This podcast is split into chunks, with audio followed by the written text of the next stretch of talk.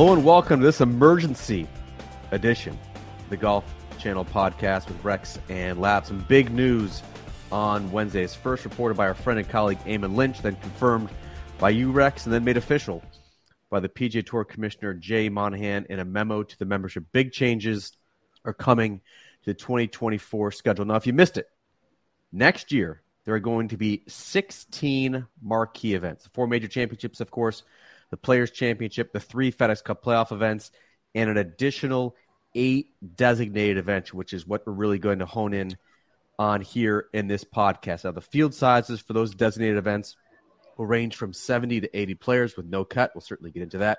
And who will play? Pay attention, folks.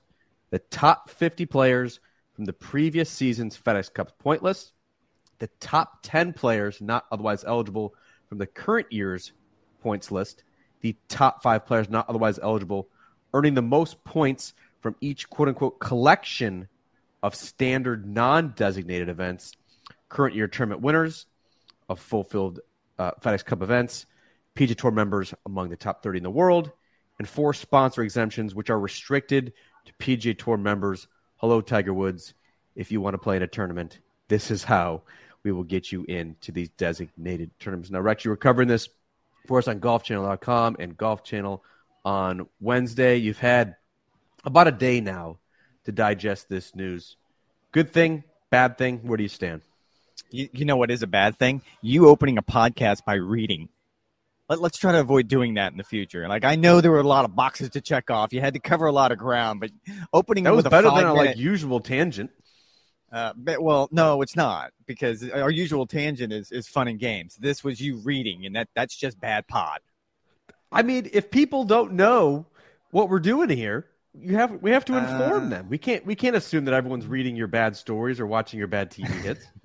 Uh, and and to the point, and my bad uh, my bad reading is is no better. And I will say, and let's open it with a, another tangent. I've kind of caught some heat after the pod this week from some, some folks around Bay Hill. we don't like I- Bay Hill. I'm sorry. I don't know what to I- tell you.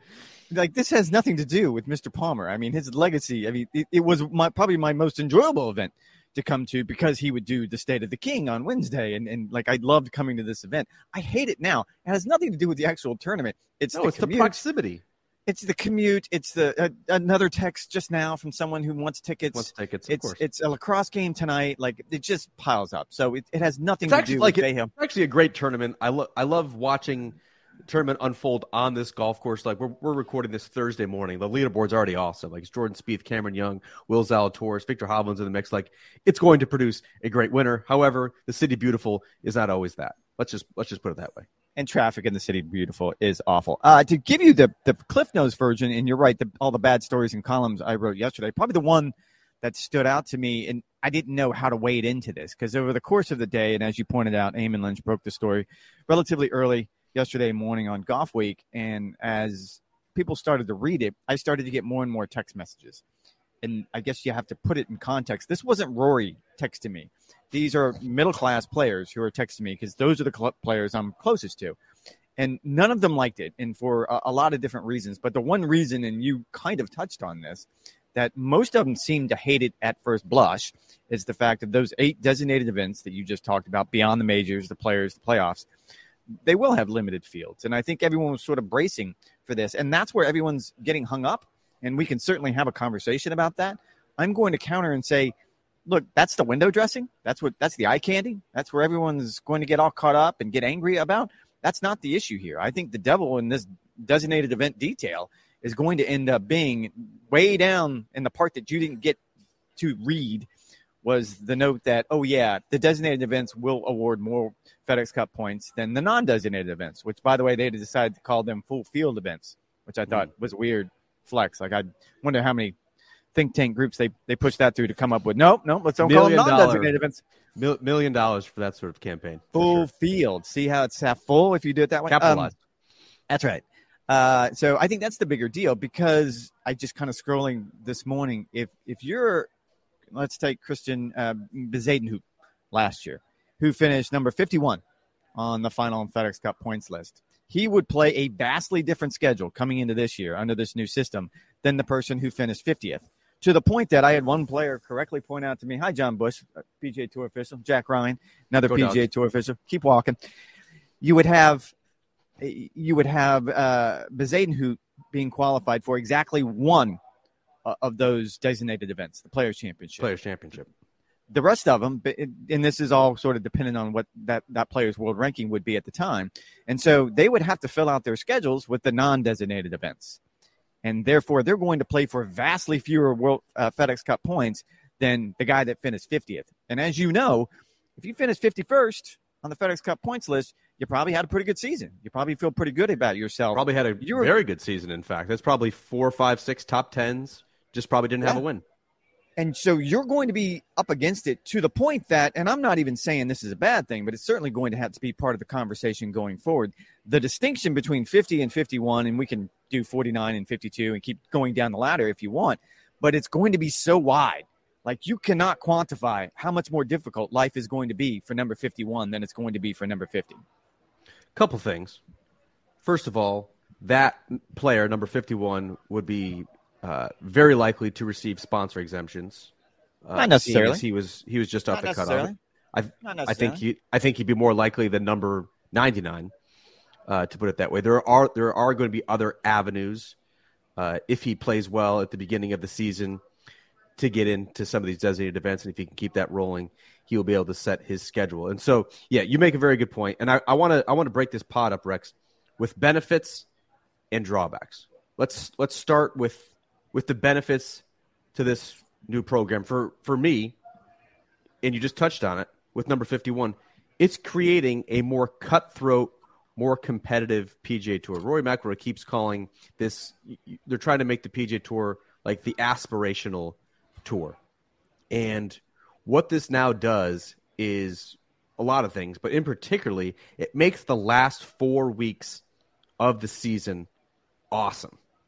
The cut down at the Wyndham Championship to get to the top 70 just to qualify for the FedEx Cup playoffs is now a huge deal because you're either going to have your Well, I card talked to the Wyndham. season- I had a long conversation with the Wyndham tournament director about this yesterday. I mean, it, it is going to be a boom for him. He knows. Oh, enormous. I mean, that's Yeah. that determines who gets their card for the next season. That determines who's going to have to go into this seeding qualifying tournament uh, type of season in the fall, which has not quite been determined yet. The top 50 cutoff, as you just mentioned with the Christiaan Bezuidenhout example at the FedEx St. Jude Championship, is going to be epic because that's going to really determine the players, the, the haves and the have mores. Then you have the cut down Rex to top 30 at the BMW Championship. All of a sudden, those players are then going to be competing for this year. It's $75 million. It certainly sounds like that's going to be a $100 million FedEx Cup pool in 2024 with some of that money from the player impact program being reallocated there.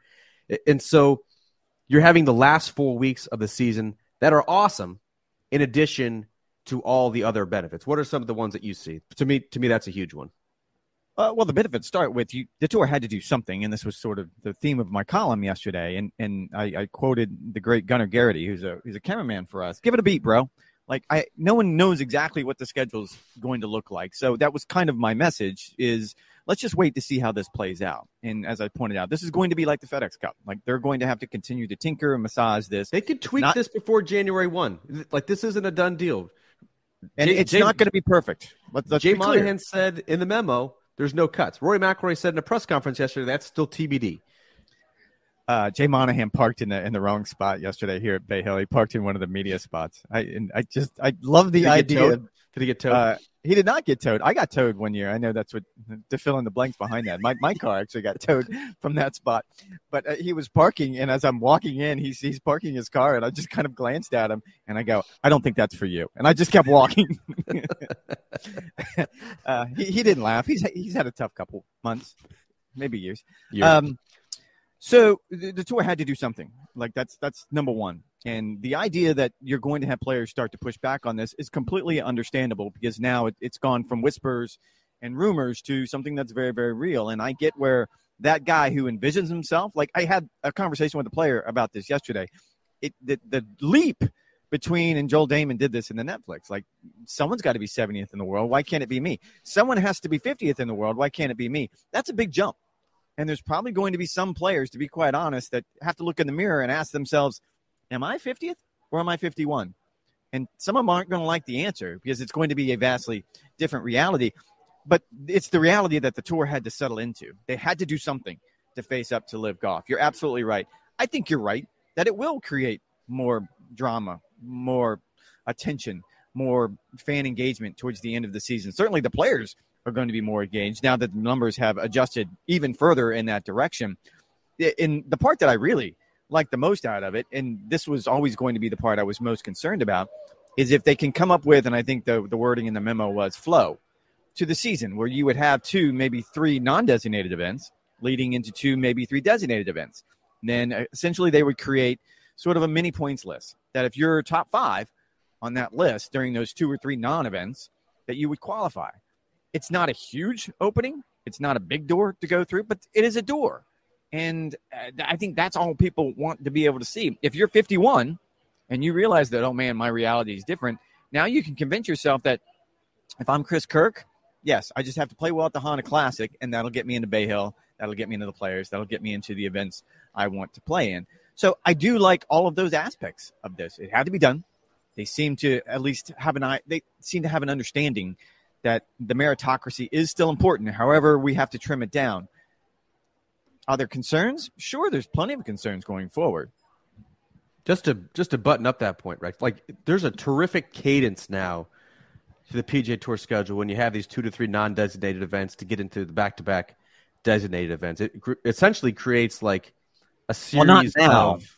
In, in no, theory, next year, I yeah. want to see it. I mean, look, I, yeah. I still like it's going to be a dramatic change to the schedule for them to come up with this. The the example being Honda last week was was Buster Butcher's hit. Nope. Was bookended. Uh, nope, didn't have yep, it right. There you go. bookended by by four designated events. Like you yeah. you cannot have that. Like you have to find a way. So you they're going to have to rework the schedule rather dramatically. That's the part I'm waiting to see. But this is what we've been talking about on the podcast for the last couple weeks, isn't it? When we were kind of previewing, fleshing out reporting on what this was going to look like, is that you had to have some sort of avenue to identify the hot players and allow them to change their career trajectories. That's exactly what you're going to have, whether it's a, a Chris Kirk, an Eric Cole, a Ryan Gerard potentially. Like they could play their way then into these big events and completely alter what their fortunes are going to be. With this cadence, which is, which is still kind of TBD with the actual schedule, every tournament now, Rex, on the PGA Tour season is going to be important. First of all, it makes non designated events stronger because it's going to have players who are numbers 51 through 125. And you still have these huge incentives not just for winning, because it gets you into designated events, it gets you two year exemption, gets you the master's berth, but also just playing well. Like if you play well in these mini qualifiers, so to speak, then you can then go into the designated tournament. That makes all of the tournaments on the PGA Tour schedule more important. You're either playing for a boatload of money or you're trying to better your career. Like that's that's the best that's the best case scenario.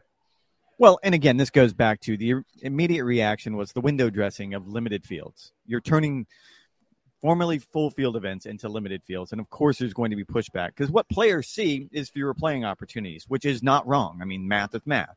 You can sit here and start adding up playing opportunities. There's going to be fewer next year.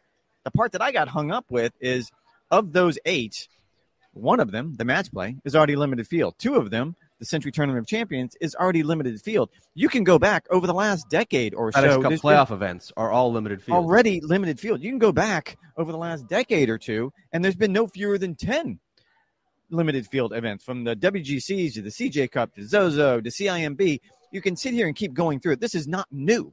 The PGA Tour has always sort of leaned towards these elite limited field events. And, and maybe there was pushback then, but the idea now that somehow everyone's going to just lose their mind, I don't see that at all. And I will say this to all the LIV bots out there. I, please stop explaining to me that the PGA Tour is going to a system that LIV created. No, no, they did not. I mean, the, the tour has been doing this long before LIV Golf ever came along. Is there a disconnect now that the tour is critical, either publicly or privately, of 48 player fields and 54 hole events? Absolutely. But that's not an apples to apples comparison. So, all the LIV bots, please stay out of my DMs. Maybe maybe I'm not smart enough, Rex. I don't see this almost at all. Oh, you like are. LIV. Like Thank you. I need I need that little self esteem boot. Like this is 72 holes. It's not 54. It's 70 to 80 players, not 48. There's no shotgun start. There's no team component. There's no set roster all year long. There's a way to play into this series throughout the year. And I think most importantly, like these are the best players in the world all in one place. It's not just those who were past their competitive primes or you know couldn't reject an opportunity for generational wealth. Like these are the best players in the world all together in one place. I do not see at all uh, how this is like LIV. It just seems like a very strange victory lap. Like Greg Norman, like in the the LIV golf account, were like congratulating the PGA Tour. Why are you congratulating the PGA Tour? They just got stronger, they just got better, and they just made the LIV option that much less appealing. There are a couple things, Rex, that I wanted to touch on here as well. I, I do like as a benefit guaranteeing the stars they're all four days. I think that appeals to sponsors. It appeals to fans. Uh, I understand that the sickos, the golf sickos, probably don't like that aspect. Um, however, if you're trying to sell this to uh, a sponsor, or if you have the on-site fans in LA or any of these other big markets that you go to, and I wrote about this last Friday, right, with with or two Fridays ago, with Tiger Woods kind of swaying the cut line at Riviera. Here's the exact issue that you're going to have. The tournament had sold out tickets on Saturday and Sunday of the Genesis Invitational with the expectation that the tournament host, Tiger Woods, was going to be there as a player, not as the tournament host. And so for him sweating it out on the cut line, I think that was very dramatic. That obviously made for good television. It obviously made for good copy. But from an actual entertainment standpoint, from a product standpoint, you have to have Tiger Woods on the weekend at your tournament. Little Timmy wants to be able to go see Tiger Woods when he's out of school on Saturday and and said like you have to you have to make that concession for these regular season tournaments. Little Timmy, what did you go to a Lassie reference? Is little, little Timmy playing around little the well? Little Timmy, little Cam, well, little Timmy. Lily, whatever, Cam. whatever you want to do. Gremlin, I think is what you called Lily when I called you last night. You called your daughter yeah. a gremlin. She was, I mean, she was smushing goldfish into the mulch and then eating the mulch instead of the goldfish. Like, what is your, what is your problem? One of them's yellow, one of them's brown. You're such a good dad. Uh, I, no, I, I don't disagree, uh, except for one. I don't know that all sponsors will be happy because certainly last week is a perfect example. Honda wasn't happy. That's why Honda stepped away from whatever that product is going to be. But Honda again, should this, be happier next year. You're Honda going to have be, stronger. Field. Honda won't be happier next year because they're gone. So it's that, that they are not. They will not be happier next Honda's year. Honda's going to be happy with their new electric vehicle. Sure. Yes. Uh, however, if they come up with the flow, and again, the devil's kind of in the details on this one. I, I'm very very curious to see how you do that because we don't have that flow right now to the schedule that we're talking about, where you you have two or three non-designated versus two or three designated events. So players can, if they want, sort of connect those dots a little bit better. And probably one of the parts that you did not read, which is shocking to me, there is no longer the minimums for those players to play. I was getting events. to it. I was getting to it. Oh, no, okay. I no, no mandatory particip- no mandatory participation anymore. Unlike this year, where you can only you might uh, want to try to read that you want to forfeit time. some of your pip. Uh, which is probably a good idea. The idea being that look, we're creating these huge purses, we're creating these huge opportunities. Like I'm sure players are going to be motivated. And again, this goes back to what we've talked about before. Like 20, Jon Rahm has been vocal about this. 20 is probably too many. Like, nope, I don't want to play 20. And so they're giving players an option to to say, I'll play in the designated events. However, I'm probably not going to add these three to my schedule because I don't want to add these three to my schedule. Like that's that's just the way things work out. So that's probably a good move as well if you look at it. And going back to the limited fields, Maui field is only getting bigger. So again, we can sit here and have this conversation. Anyone who qualifies for the BMW is now getting into Maui. Yep. And and the winners of tour events as well as the winners of the fall, and we still don't know. Worth pointing out, we still don't know exactly what the fall is going to look like. And so you, they did a as good a job as they possibly could given the circumstances to try yep. to appease sort of that middle class. You know, the guy I felt sorry for yesterday was Jason Gore. Because I'm telling you, he, he looked like he had a tough day on the range. Jason Gore is kind of in, in charge now of player relations. And it was a good move by the tour because. Isn't he kind of used to it from his role at the USGA where everyone's just. Yeah, not to this level. Yeah, probably. Not to this level. Because I saw Jason yesterday and we hadn't seen each other in a while. And I told him, I'm like, every time I see someone the last couple of weeks, they always say, man, you, you've been busy. And in my mind, immediately races to, I'm not Jason Gore. So can't be that bad. He's probably developed some very thick skin at this point uh, with his with his role the, as as the USGA lia, uh, liaison. The big difference, of course, was that was one tournament, one time a year. This one, he's fielding it uh, week in and year. week out. Every yeah. range on Wednesday afternoon, you just see a sad Jason Gore with his head in his hands. he cries himself to sleep in a Marriott every night. yeah, even though there is not that mandatory requirement, Rex, of the t- number of tournaments you have to play, I still think there's plenty of incentive there, and you're going to see, I mean, 90, 95, 99% turnout for these top players wanting to wanting to play in these $20 million purse events. And you can't and again i don't want you to keep reading that entire memo. We, we don't want to get caught up in that. The part that is is also i think that people kind of skipped by and didn't pay attention. So they're going to essentially go back to what the PIP was uh, originally. It's going to be a $50 million purse instead of a $100 million purse, and it's going to be top 10 instead of top 20, pointing out that that money is going to be reallocated into FedEx Cup bonuses and I believe the Comcast top 10. It kind of, that to me was a between the lines, the tours having to tighten some belts. Like there, there is not an unlimited supply of money that we felt like we have seen over the last few years coming from the PGA Tour, and this is going to have to work. They're going to have to find a way to make this work.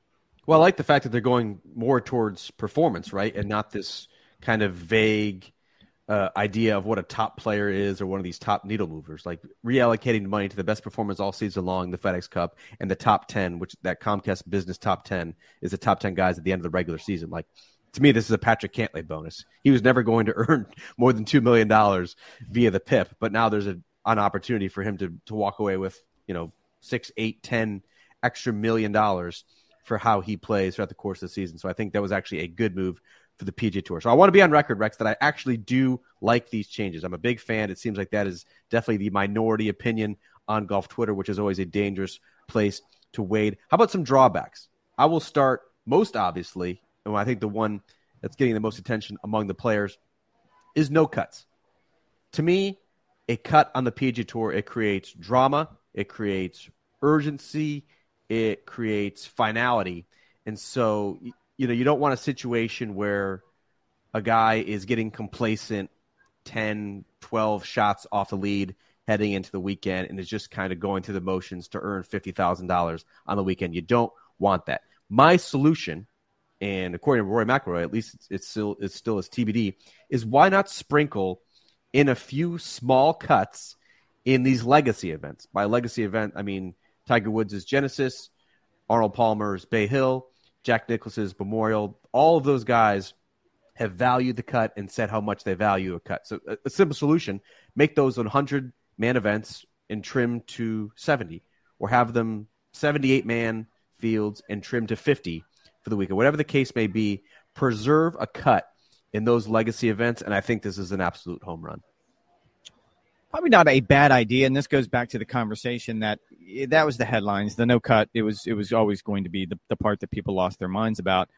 I, I, again, I'll go back to the idea that uh, I'm not quite sure how many no cut events we're going to end up having. They didn't exactly say there would be eight other designated events beyond the majors, beyond the playoffs, beyond the players but it, they didn't say that all eight of those would be no cut because Jack Nicklaus himself said just last week at the Honda Classic he has no interest in the Memorial becoming a no cut event. He has no interest in going to a 70, 80 man field. Tiger Woods has said the same thing about the Genesis Invitational. 142 consecutive cuts. That's one of the most prideful uh, accomplishments of his career. And I, I, think he appreciates that. And I think, it, which is odd because I, he, I don't think anybody made the most of no cut events in their career than Tiger Woods. But I think he appreciates, to your point, that it adds an element there again to the meritocracy. To you get to keep what you kill in professional golf, and to do that, you, you've got to play all 72 holes, and to do that, you've got to play at least halfway decent the first 36 to give yourself an opportunity. Those are two big voices in the room. I'm not 100% sure that the tour is going to be able to strong arm those two particular people into being like, nope, 78 man field, no cut. That's the way it's going to have to be. So to your point, yes, uh, Bay Hill's a little bit different. I mean, without Arnold Palmer around anymore, I'm not quite sure that they have the gravitas to push back against the PGA Tour. But I, am not 100% sure. Certainly, Sentry Tournament Champions is not going to have a cut. But to your point, yeah, I, I think Pebble Beach is the one we focused on earlier in the week. I mean, the, the, the rumor mill is, is churning right now that that will be a designated event on the West Which Coast. I, probably, and I've got I've got no problem that being a no cut event. It, but it should be, uh, uh, yeah, yes. I, I think you're right. Eh, But in this particular situation, I don't know. Like, let's let's spin it forward to Wells Fargo being the example that I would probably use. Do you really No need to have a seven eight man man field there? I don't know. I, I just don't. If you're going to decide to do this, But I don't just- think anything is lost, Rex. I don't think anything is lost if the Pebbles of the world, the Quail Hollows of the world, let's say you make Colonial one next year, maybe the Scottish Open becomes one in the future. I don't think anything is lost by having those as no cut events. I'm talking it like everyone wants to win at Riv. Everyone wants to win at Jack's Place. It- there's a sense of pride to win at Bay Hill with how difficult that golf course is as well. Adding an element of a 36 hole cut, I- think just makes those tournaments that much better. Uh, but I don't think your average fan cares. Like your average fan isn't paying attention on Friday. I don't know. Fan, the fans unless it's Tiger. pissed. Fans No, seem like I mean, genuinely unless pissed. it's there's not gonna be a Tiger. cut. unless it's Tiger or Rory. I don't know. I mean, I, I don't think your your average golf fan cares. Not until like Sunday morning and they can't find Tiger on the leaderboard and someone has to tell them that he missed the cut. So I just don't think it's that big of a deal. Uh, Royce at least says it's TBD, which means to me that I don't think it's out the outside the realm of possibilities. We could sprinkle Work in and a progress. few cuts. Rex, what do you? And we kind of talked about this uh, in the benefits category for some reason, but I I do have a little bit of a drawback or at least a question mark with these higher point allocations for the designated events. Now the tours in in uh, Eamon Lynch's reporting. They, they ran some models and projections, and they're supposed to Called be a churn. quote unquote call sixty percent churn, which is actually pretty good. That's going to be kind of the holdover rate from year to year, the players that would requalify then for these designated events that follow the season. That's pretty good, 60 40. However, at least from from this seat, and you know, I kind of have to trust the tour models at this point. It seems like the higher point allocation for designated events would help insulate these players and protect them for the following season. If you finish 30th in a designated event, for instance, and continue that throughout the course of the season, you're still going to have a higher point allocation and higher point total than a player who finishes, say, 15th in these non designated events or these full field events, all caps, as they are then calling them. So I want to see how that works out because if you have a situation where these players are insulated, and it, it then it really does become a bit of a closed shop, which is definitely what they're trying to guard against. Well, and and again, I addressed this at the beginning of the podcast. It's not as though I'm dubious of the models they ran. I just think we're going to have to see it play out. And and I kind of reached out to someone who understands this much better than I do, and it it does seem to be trending in the direction that you would end up with a similar turnover rate to what we see now. However, you're also dealing 125 versus 50, and so those numbers are going to get skewed. I'm very very curious going forward because to your point, I don't think. I mean, it's simple math. If you finish 30th in all of the non-designated events versus 30th in all of the designated events, you're going to have significantly more points for the ladder. I mean, it's just math. It's very, very simple. So if you essentially have the exact same season on the two tours, one is going to be good and one's probably not going to keep your card. Two other things, Rex, that stood out to me as potential drawbacks. Sponsor exemptions now have to be PGA Tour members. This is going to have to be watched really closely and vetted be, to make sure there aren't any like these backroom deals among like the major agencies or the representation companies. You, you know, I always think back to the example when Jason Day was world number one, Ryan Ruffels, uh, who was part of the same management team, like always would get sponsor exemptions when quite frankly, he hadn't done anything to that point to uh, warrant them. So, like, that's the sort of thing that's going to have to be looked at very closely because those sponsor exemptions. You mentioned the example of Christiaan Bezuidenhout at number fifty-one. Like, if those players aren't getting ample opportunities to further their career, uh, that's a little bit of an issue for me. And secondly, and, and probably very further down the line on priorities here, what about the strategic alliance? with the DP World Tour. It was announced last year the top 10 players in the race to Dubai will get their PGA Tour cards, but what sort of access are they going to have to this new system? Like, are we going to ever incorporate some of the best events in the DP World Tour in the PGA Tour schedule and elevate them that way to quote unquote designated events?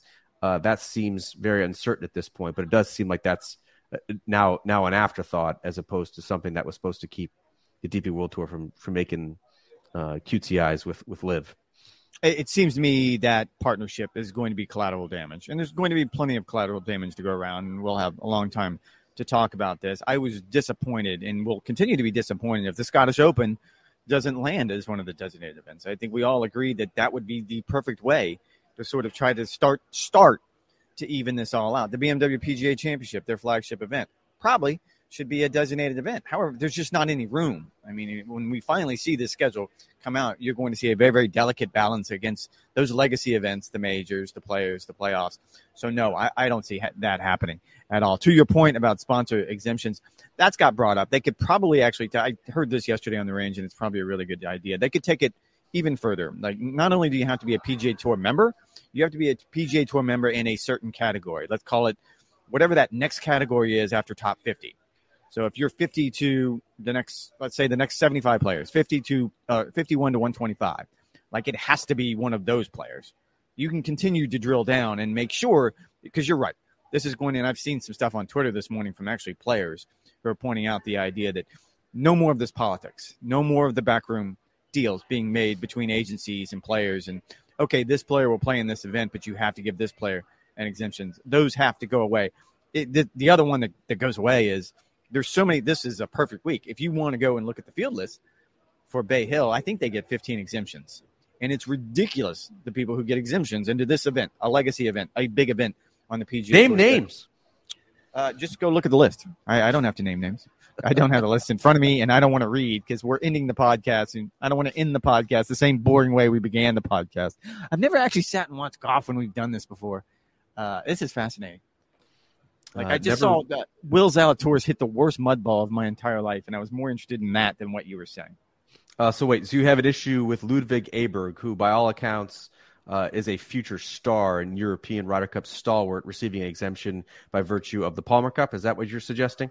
Sure, yes, absolutely, one hundred percent. Don't know that kid. I'm sure he's going to be very, very special. He has no business being in this Uh, field. he going is. forward. He's going to be a PGA Tour member come June one. He is currently number one in the PGA Tour Great, great, University standings. I think I would have a bigger Yes. issue no issue. with like a with like a Martin huge Laird, issue. former winner, a, Ke- uh, a Thriston Lawrence, um, y- you know, players of that caliber. That's where I think we would draw the line. Rex, this would be the shortest podcast in Golf Channel podcast with Rex. And we and went longer than we said we were going to go.